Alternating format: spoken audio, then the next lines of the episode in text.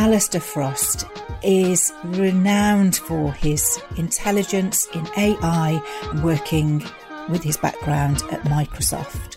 It's everywhere. It's doing so much. It's looking after all of your you know stocks and shares and things like that that might be in your pension fund. But he's going to be making conversations about how to keep up count with us today. But there may be a better way of living your life. And a really simple thing is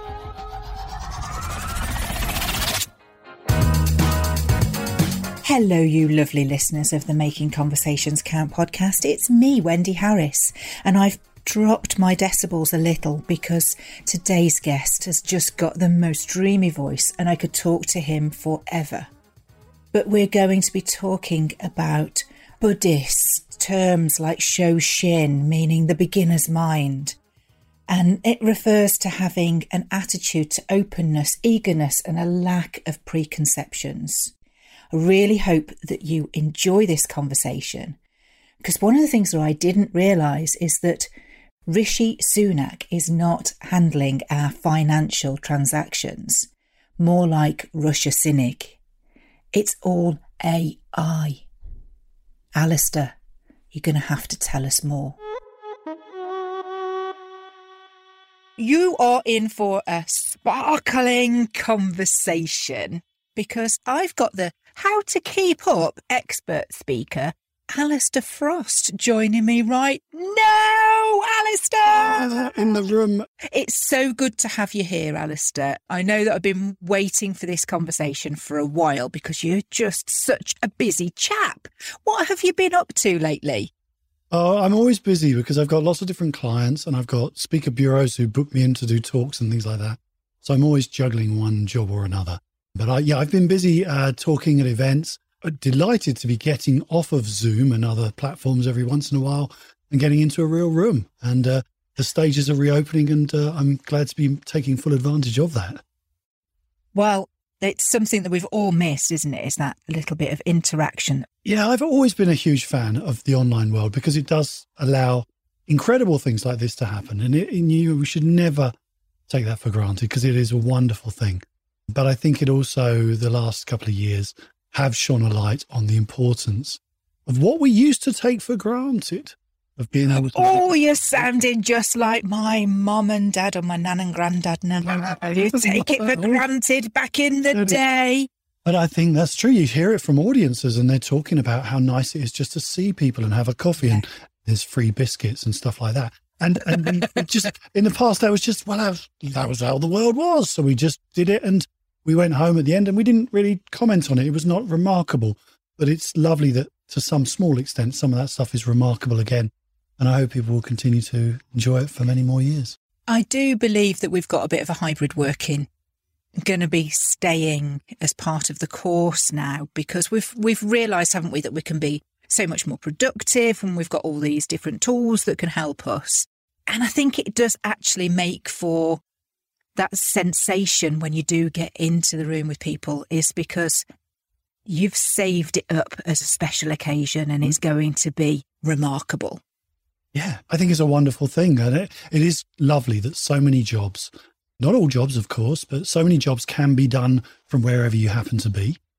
And that we can take full advantage of that. And there's so many problems in society, like the congestion on the railway system, for example, or the roads, you know, in, during commuter time.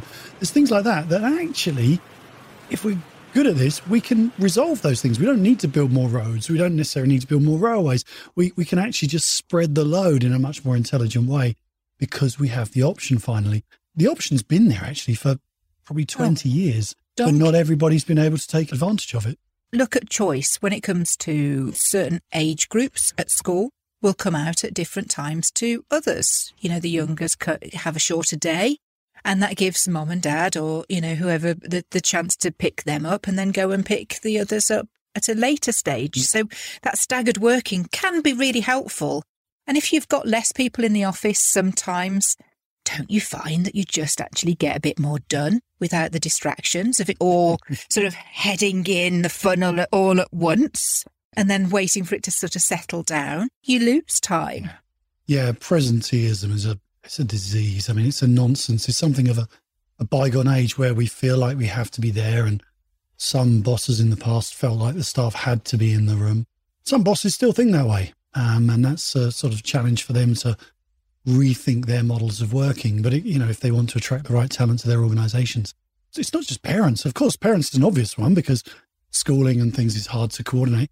But whatever life stage you're in, you might be middle aged and the kids have flown the nest, but you might have a hobby. You might be taking up sport. You might be spending more time on your health. And, and, and you can then fit those things in around your work in so many more ways. Oh, yeah. the opportunities are beautiful if only we're sort of ready to seize them. That's it. It's it is about being uh, flexible of mind and nature, isn't it, Allister? Oh, that's a nice little phrase, isn't it? Yeah. I've just write made that up. I'm going to write that down. too, too, late. I've got a copyright symbol next to it oh, already. You're so quick. you lose. It's because you're so good at all this tech stuff. So tell us a little bit more about Allister and what you do and how you help people. Because I got introduced to you and you were talking about AI.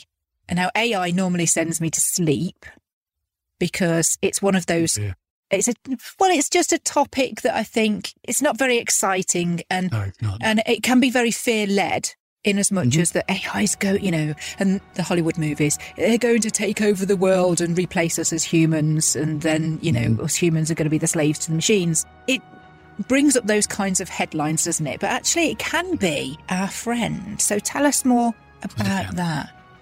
Well, AI, you know, we met at a talk I was giving, and I use AI I do talk about it, absolutely not from a fear point of view, but it's a good illustration of where we need to go. So, my background is in, I'm a marketeer.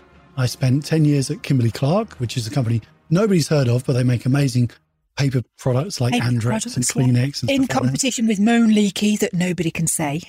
Oh, yes, absolutely. So, um, yes, so I spent, I spent 10 years pretty much selling toilet rolls, Andrex. And look, you know, I rose through the ranks and I was a marketing director for those lovely, adorable Labrador puppies, which was fun uh, for a few years. And then I went to Microsoft, and that's where I really got into tech. And uh, I found tech interesting more as a tool to better myself, you know, selfishly, than, you know, wanting to be a technologist itself. But being surrounded for 10 years by these really smart people who could make things happen in ways that you couldn't imagine possible, but they sometimes struggle to connect it to a, a you know, usable feature for, for human beings. And I found my role in there. And actually, for the last 10 years, I've been running my own business where I help other companies to think about the future, think about how do they evolve and how do they embrace technology. And so to bring it full circle back to the AI question, I talk about AI because artificial intelligence, if anyone's thinking, what the heck's AI? Often referred to as machine learning. It's basically this thing where computers are given some degree of autonomy and some freedom to think for themselves rather than just following a set path that's been coded by somebody. They're they're allowed to use different stimulus to to figure out what, what needs to happen next. But it's a really important topic for all of us because we've got it in our lives already, whether it's in This is what I didn't realise. Yeah. It's everywhere. It's doing so much. It's looking after all of your you know stocks and shares and things like that that might be in your pension fund. If you're lucky enough to have one of those, the vast majority of the investment decisions being made today with your money for your future being made by a computer. It's not humans because it turns out those um, expensive stockbrokers are no better at it than uh, the average computer. So you can teach pattern recognition and artificial intelligence can do a lot of things much better than human beings. But this is only the beginning and it's going to go through extraordinary evolution in the next few years. And so whether we like it or not, we need to think about that. We need to try to reflect on, well, that's the world that I'm going to be living in, unless I can be Elon Musk and go and take off to another planet. I'm going to have AI around. So, what's my relationship with that? How do I want that to play in my life? What's that going to do for me and my family? And, and off it goes. Well, this is where we're, we're not just having a conversation with Rishi Sunak now, we're having a conversation with Russia Cynic. I just met oh. that up. Um, I didn't like that. I like that how do you have these conversations with effectively computers that can't have a conversation with you? You know, mm-hmm. it's only what we put into them, isn't it, that we can get out. It blows well, blows my mind. But computers are kind of pretty dumb instruments, you know, but they they basically they process things incredibly efficiently. That's what they do using electricity. And they take you know sort of set patterns and they they can make sense of them. They can order them and so on.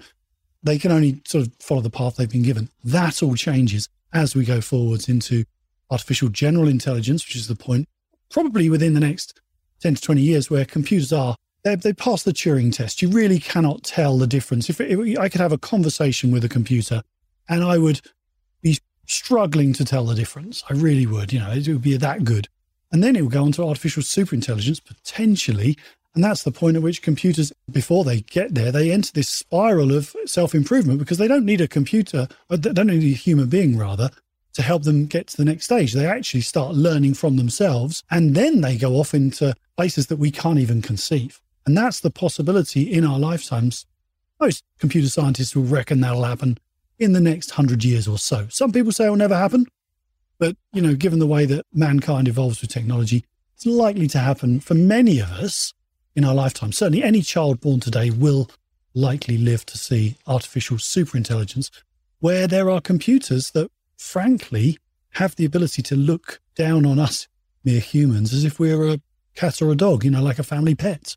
Do you think that there's resistance for that to actually escalate because of that scenario of, you know, being looked down on as a superior race? yeah, it's got to be controlled like anything. Yeah. I mean, it's like the nuclear arms race. That, if it gets out of hand, then it just destroys us all. And it's the same with artificial superintelligence. Potentially, yes, if the robots, the computers get out of hand and they decide that they don't really need us around anymore, they could organize so it is, to do that. So it is about not sensationalizing it, you know, like the Will Smith films that, that we've seen, isn't it? It's about then looking at the practical applications that are going to be only for our benefit. So what will they look like? What sort of tasks will they be doing then, Allister? There are lots of good things already. I mean, I think I think I always start from the point of positivity. There are lots of things that computers can do much more efficiently than humans and you can eradicate lots of repetitive, low skilled jobs because we can get more out of human beings. People do low skilled jobs because we need people to do low skilled jobs. It's not because the people aren't capable of being skilled. It's because they they've, really to do low skilled jobs either, do they? No, they've they're very much so. So yeah. the, the low skilled jobs, a lot of them can go away, and that might be everything from sweeping roads to I don't know, building buildings, creating construction, all sorts of things, manufacturing production lines, things like that.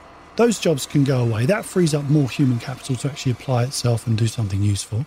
And, and what we have to do is to try and focus on the utility that we can get out of those computers and work alongside them in a in a friendly relationship where it's beneficial for us and for them. And obviously, what we want to avoid, and this isn't anything for you or me to have to worry about. We want to avoid that point where the robots take over and destroy us all, of course. we want the robots to actually be part of our farming, really, don't we? Because that's that's an area that we need more in everything. We haven't got enough. We haven't got enough food. We haven't got enough money. We haven't got enough water, enough energy. Actually, computers, advanced forms of computing, may hold the secret to that. You know, we have renewable forms of energy. We've learned about wind and sea power and stuff like that. But robots, when they apply their minds, actually they might uncover something completely different. They might find a cure for cancer in the blink. Just go get rid of the humans and that'll solve it. Let's hope not. Uh, yeah. Would, would cure cancer, I suppose, but that's not really the uh, wouldn't be achieving the objective. We have to learn to live alongside these things. And I, I remember I was uh, in the talk I did. I talked about my robot vacuum cleaner. You, I don't know if you remember me talking about that. Tried to sort of get people's heads around this. And you can go out and buy fairly cheaply if, you, if it floats your boat. Uh, one of these robot vacuum cleaners, and you set. There are lawn mowers that do it as well, and lawnmowers as well, of course. Yes. I no, I'm I'm English, so I have to have stripes in my grass. So I actually quite enjoy cutting the grass, but I don't enjoy vacuuming the floor. And we got a cat, so there's always hairs everywhere. So it's good to have this thing going around at least once a day. It's very basic artificial intelligence in that it uses lidar to to map the room and to make sense of the space that it has. And then it goes off and it, it maps out the most efficient path to go and cover every square inch of the floor that's available. And that's all it can do. And it does it very, very well. When you get to artificial general intelligence, you've got to imagine this next phase where that robot vacuum cleaner is at a parity with humans. So not only will it do the vacuuming, but actually it might spot that there's a, a, dent in the floor and that needs repairing. It might spot that actually there's a certain part of the floor that seems to get more wear and tear. Or it might detect that my daughter's been in the room, so it needs to do a super deep clean because it's almost certainly. I'm going to just follow the cat around the all day. Exactly. It could follow the cat around, but it will learn from what it does. And actually, this is the weird thing you have to wrap your head around. Artificial general intelligence point in time that computer might derive some rudimentary form of pleasure, like we do, from seeing the room clean, from having completed its task.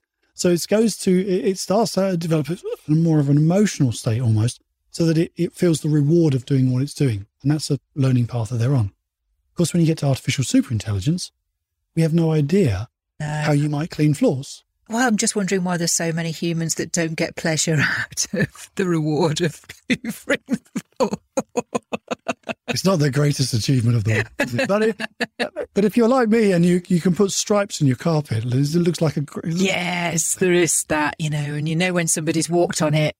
Sort of fast forward then from the talk that I heard you at, where you were talking about the, the vacuum cleaner, and it did, it conjured up such an imagination and cartoons, you know, that I used to watch, you know, that I could actually imagine this happening. It, it wasn't just a possibility. This could become a real reality to me. Where are we today in what is coming about that we may not have noticed that it's going to become more uh, in our fabric of life? For almost all of us, and this is what I spend my time trying to help people with, we have no awareness really of how much change is coming. We don't also appreciate how much change we've gone through because we get through it and then we've just become a new person. You know, remember when the pandemic happened, everyone started talking about the new normal, and uh, which of course is a nonsense. You don't get to a new normal and then just stop in stasis and not changing. It's just the next normal and the next normal and the next normal. And it moves on, it rolls on. And so we're really bad at anticipating change, many of us. Those who work in the technology industry, it's the bread and butter. We're thinking about it all the time. But most of us are just drifting along, and then a new IT system will come along at work or um, working from home ability, and we'll scrabble around and we'll figure it out and we'll get through that change. The pandemic's been great because it's taught us that we can change, because everybody did. On a, on a sixpence, we all suddenly started working from home. It wasn't pretty, it wasn't easy, but we all got on and did it, and actually did a pretty good job of it. Many of us, we sort of got by, and it was okay. So we can change. What we have to do, though, if we want to remain relevant and useful in the workplace, to our families, in life in general, is we need to be thinking more about the type of change that we could bring into our lives. You don't have to be a futurist, you don't need a crystal ball, but you could be looking around and being more curious about the possibilities that exist today than many of us are. Because we live in our comfort zone of, well, this is my world, this is how I do stuff. Mm. And we don't always push ourselves to explore what else might be possible? It's those opportunities of practical enhancement, then, isn't it? It's about recognizing that your comfort zone, the sort of safe, easy life that you created for yourself, it's nice, it's cozy, but it won't exist in the future because things are going to change. Now, you have a choice. You can wait for change to happen to you and you'll kind of have to roll with it. Or you could be more proactive in your life and try to explore those changes that would be beneficial to you and your family and the lifestyle you wish to have. So you make your comfort zone your discomfort zone, I suppose, and you deliberately go out to break some of the habits that you've fallen into because you recognize that those things ultimately are likely to hold you back because there will be another way of doing almost everything in your life. Now, this can be exhausting because if you try, if you if you really think, oh gosh, everything. Yeah, I was just say, just break it down for us, Allister, and give us maybe the yeah, top. It'd be too much. It was uh, Bill Gates when I was at Microsoft. He's very fond of a Marshall McLuhan quote, which was, "If something works, it's obsolete." It was the flip side of the old saying, which was, "If it ain't broke, don't fix it." Fix it. Now, many people are still in that. If it ain't broke, don't fix it. So, you know, I live my life in this way. I sit on this sofa. I watch the telly. I go to bed. I drink some things. You know, whatever. I do these things in my life. Now, that's very comfortable and that's how you've made your life to be. But there may be a better way of living your life. And a really simple thing is you might actually prefer sitting in a different place on the sofa, but I bet you never tried it. I bet you never thought, I wonder what it's like sitting at that end of the Not sofa. watching the TV. Or, or actually, no, let's not watch TV. Let's actually play a game of cards or so, whatever it is. Yeah. You just don't know because you get stuck in this rut of this is my life and how it is this isn't a big technology argument at all. It's just a recognition that the world is changing fast and you have an opportunity to change more about your life if you choose to do so. If you choose not to change things about your life and you actually choose to entrench yourself into the way you are in the set modes of thinking that you have built up over your life, then they are going to become redundant and obsolete at some point. And that's the point at which you might just say, I can't keep up. It's too much. I'm going to retire or do something else with my life. And which is okay. That's fine. Not everybody has to keep up. But if you want to keep being relevant, to have meaningful conversations with the grandchildren, to play a part in society for a bit longer, then it is, I believe, your duty to apply your curiosity to what else you might be capable of doing.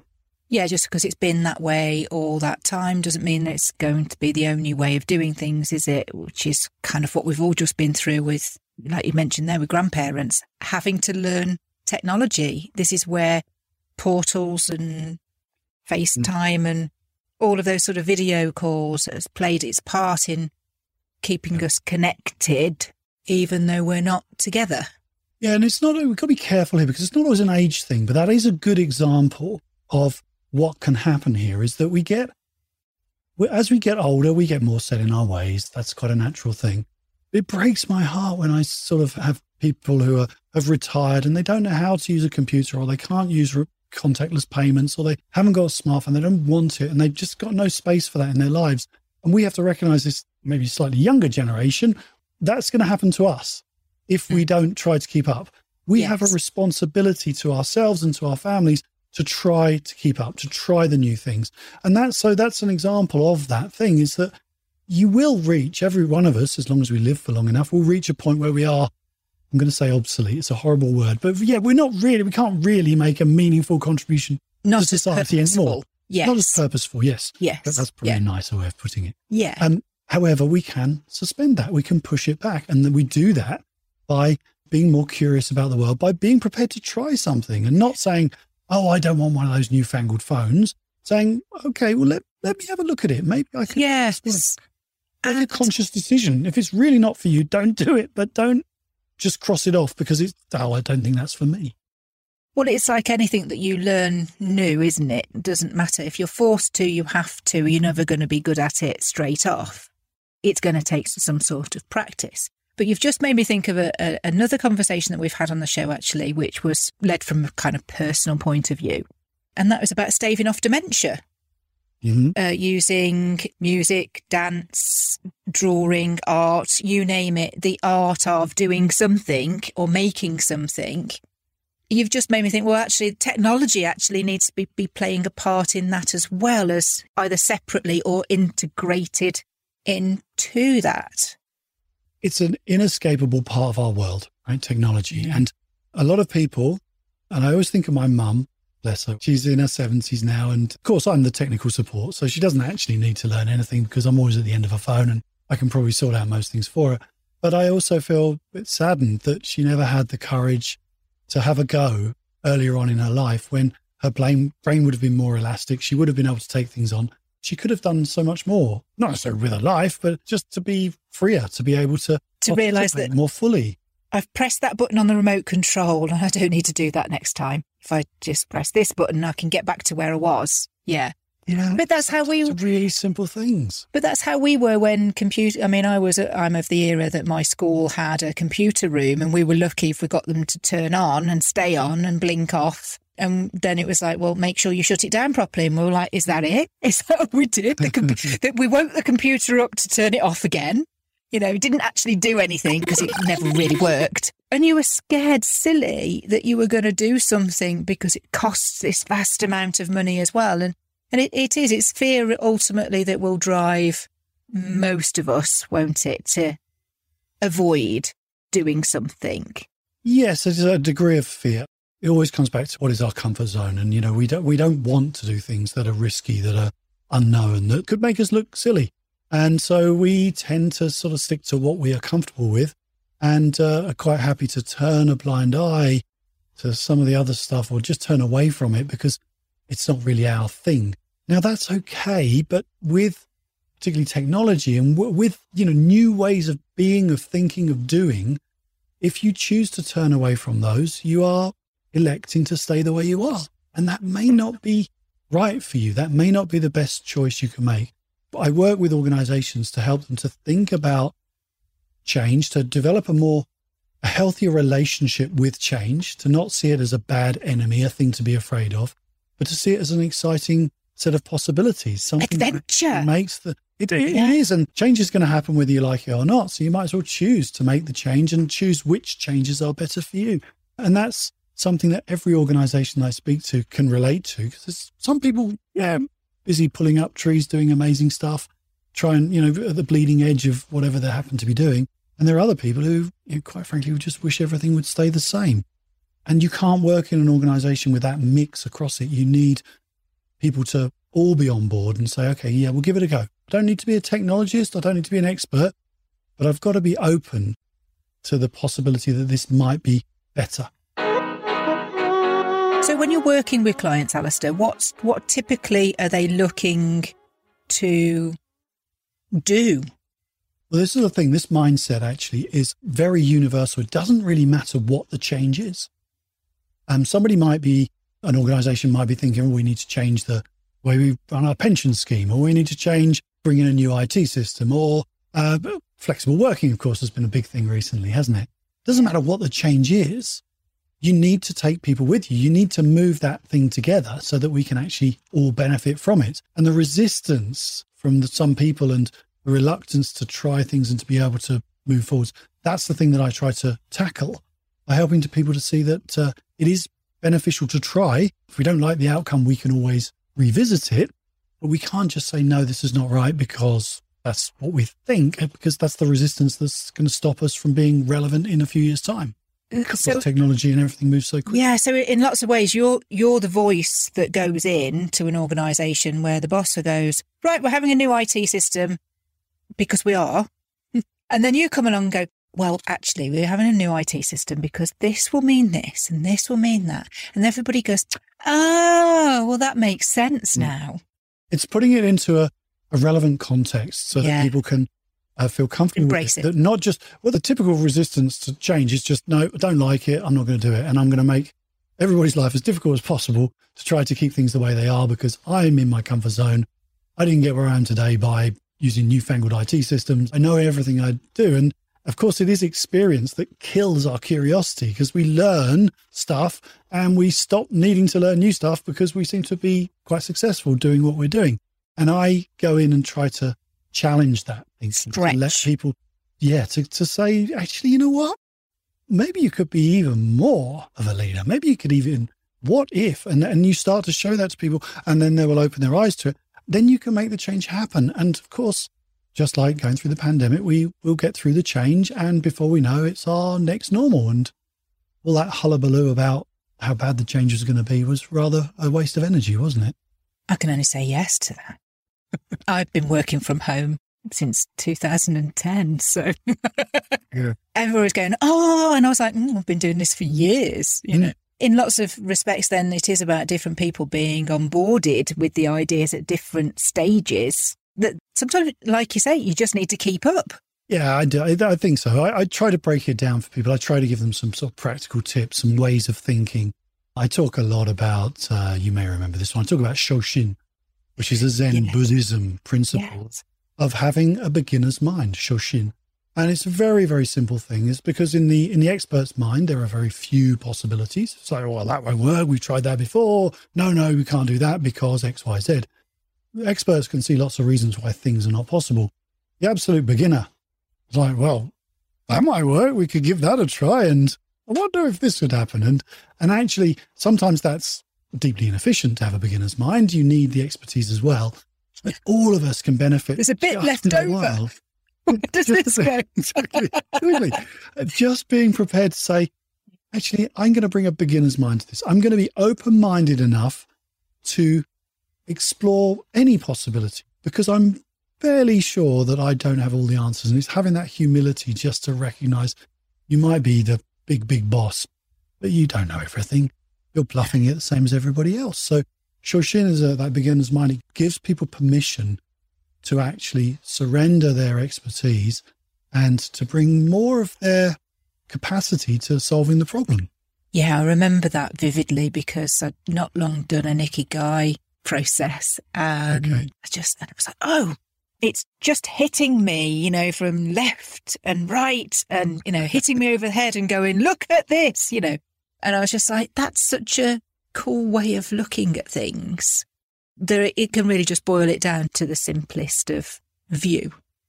Yeah, and in Zen Buddhism, it's a principle that allows people who practice their religion to continually learn every day, to revisit things and to see it with new eyes and to continually challenge their assumptions. But we can bring that same attitude to our work and not just get into the rut of thinking, well, I've been here long enough that I can, I know what works. And the other one I talk a lot about is, uh, is sense of wonder. And of course, the technology world has been a source of wonder for me for many years because I'm constantly astonished by what you can do and how what's possible with, with new tools, with new robots, whatever it is. We lose our sense of wonder very early on as as children because, you know, it's not really the done thing as an adult to be, you know, impressed by simple things. But yeah, such a shame. reconnecting with it. Also, it feeds into the Shoshin thing. It allows you to come to terms with how little you know about the world. And I always use soap and, and bubbles as a as an illustration of that in, in my talks. Soap is just magical. We all love soap now because of its ability to kill the coronavirus on our hands. So we've all used a lot more soap, I hope, in the last couple of years than, than maybe we had. you know who you are. I, know. Uh, well, I was one of those people who was washing their hands long before it was trendy, but uh, I've kept it up. And but so, the reason Happy birthday works, to you. Sing along now, Boris.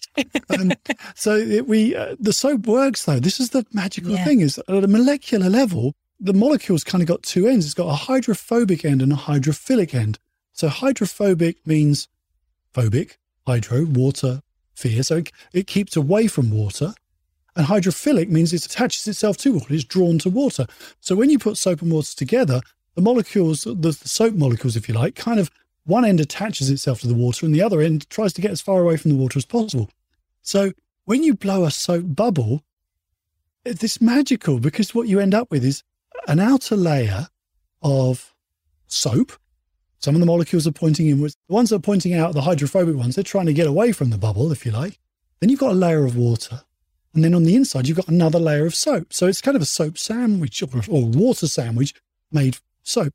And that's why it works to kill coronavirus, because of course, the water, hydrophilic end, attaches to the water. The other bit, it doesn't, it's trying to get away, it will attach to anything other than water. Oh, coronavirus, I'll have that or dirt on your clothes or on your body, any mud, whatever, it will attach itself to anything else and release that from your body. So it's a silly example, but how many of us have stopped to wonder, how does a bubble work?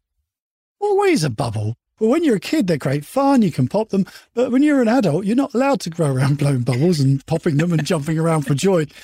But you still can, because when you realize the miracle of the bubble, the humble bubble, you start to think, wow, what else could I know? What else could I learn about the world?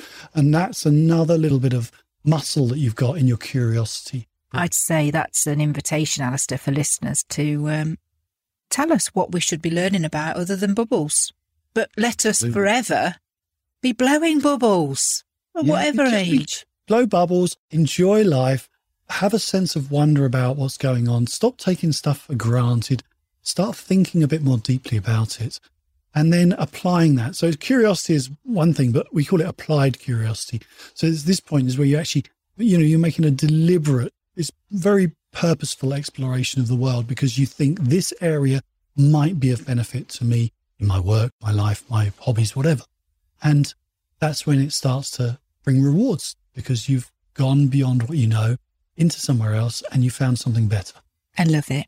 Thank you for sharing all that about what you do and how you do things and how people can keep up. It sort of speaks from an intellectual, emotional, and spiritual basis, which appeals to me, and I'm sure it'll appeal to the listeners. We're going to carry on that conversation in just a moment. But first, let me tell you about my Power Up programme. An hour and a half with me and accountability later it's by no means ever going to fix everything. But what it will do is it will allow us to find one area that's a key priority for you to implement straight away into your business and allow you to just see the other areas that you need work on. It's a great stepping stone into the 12 week building block programme. Just book a chinwag, let's have a natter, and let's see how I can help you. Are you enjoying it so far? One of the points that Allister makes is how we keep up in a world of artificial intelligence. Well, of course, the answer is to be more human. And this so underpins my Wendy Woo tip today. When it comes to you speaking to strangers, picking up the phone, starting conversations online, I don't care where you do that, but just start. Just remember how you want to speak to people and be spoken to.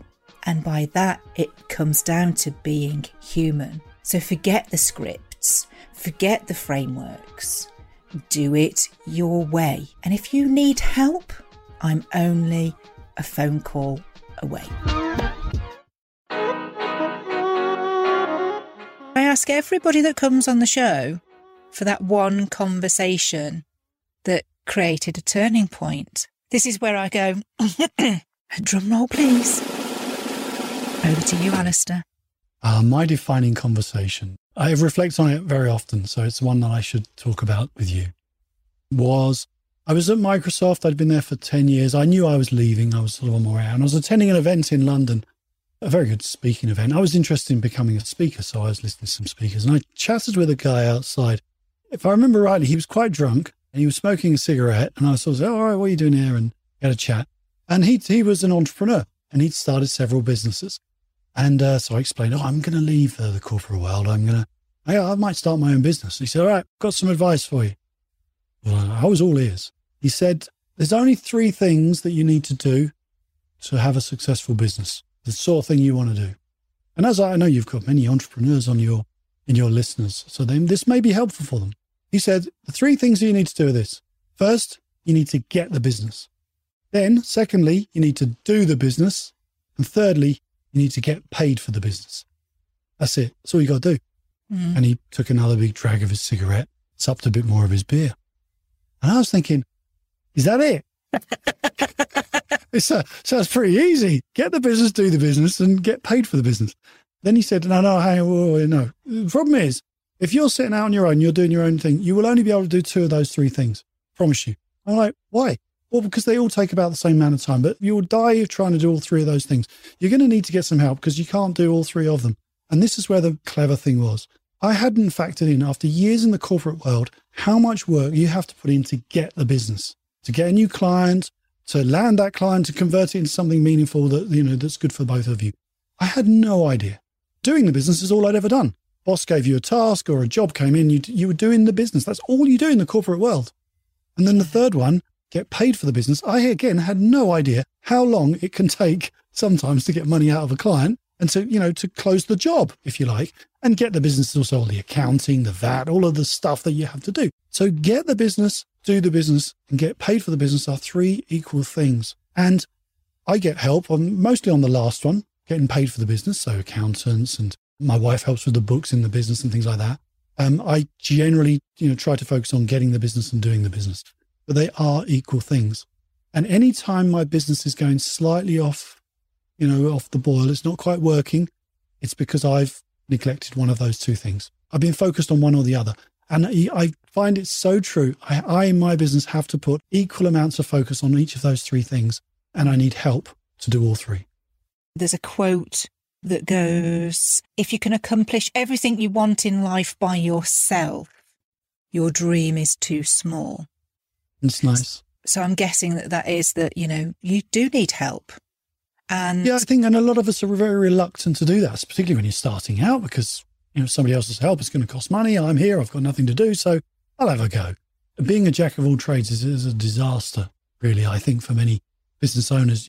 If you need some photography, you'll always get better results from using a photographer. If you need some writing, you'll get better results from a writer, and so it goes on.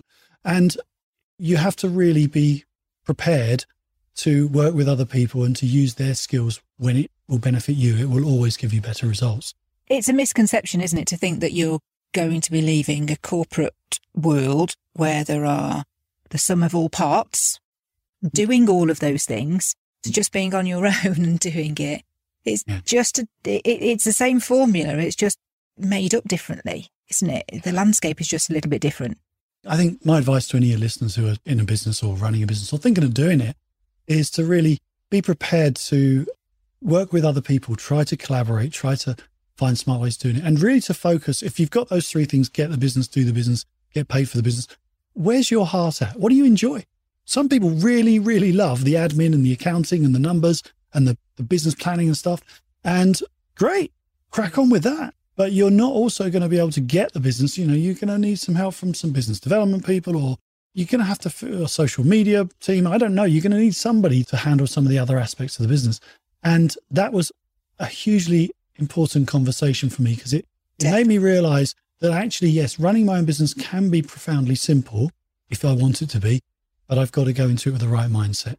I can't do it all on my own. Uh, and to, to do all three, it's a stretch of your time and abilities, isn't it? So if you can get somebody else who loves doing the bit that you don't, then all three bits are singing.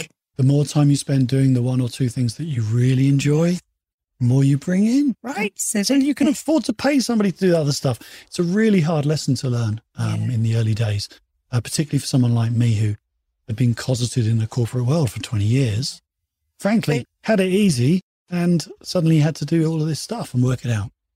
Yes, it is a big learning curve. So the one question I have to ask you then, Allister, is did you buy him another pint? I think I did actually. I think I bought him a bottle of beer and uh, we carried on the conversation. Um, but it was those early words, those first words that just echoed in my mind uh, that day and, and for many, many years afterwards. And they've really stuck. And uh, yeah, that's well over 10 years ago I had that conversation.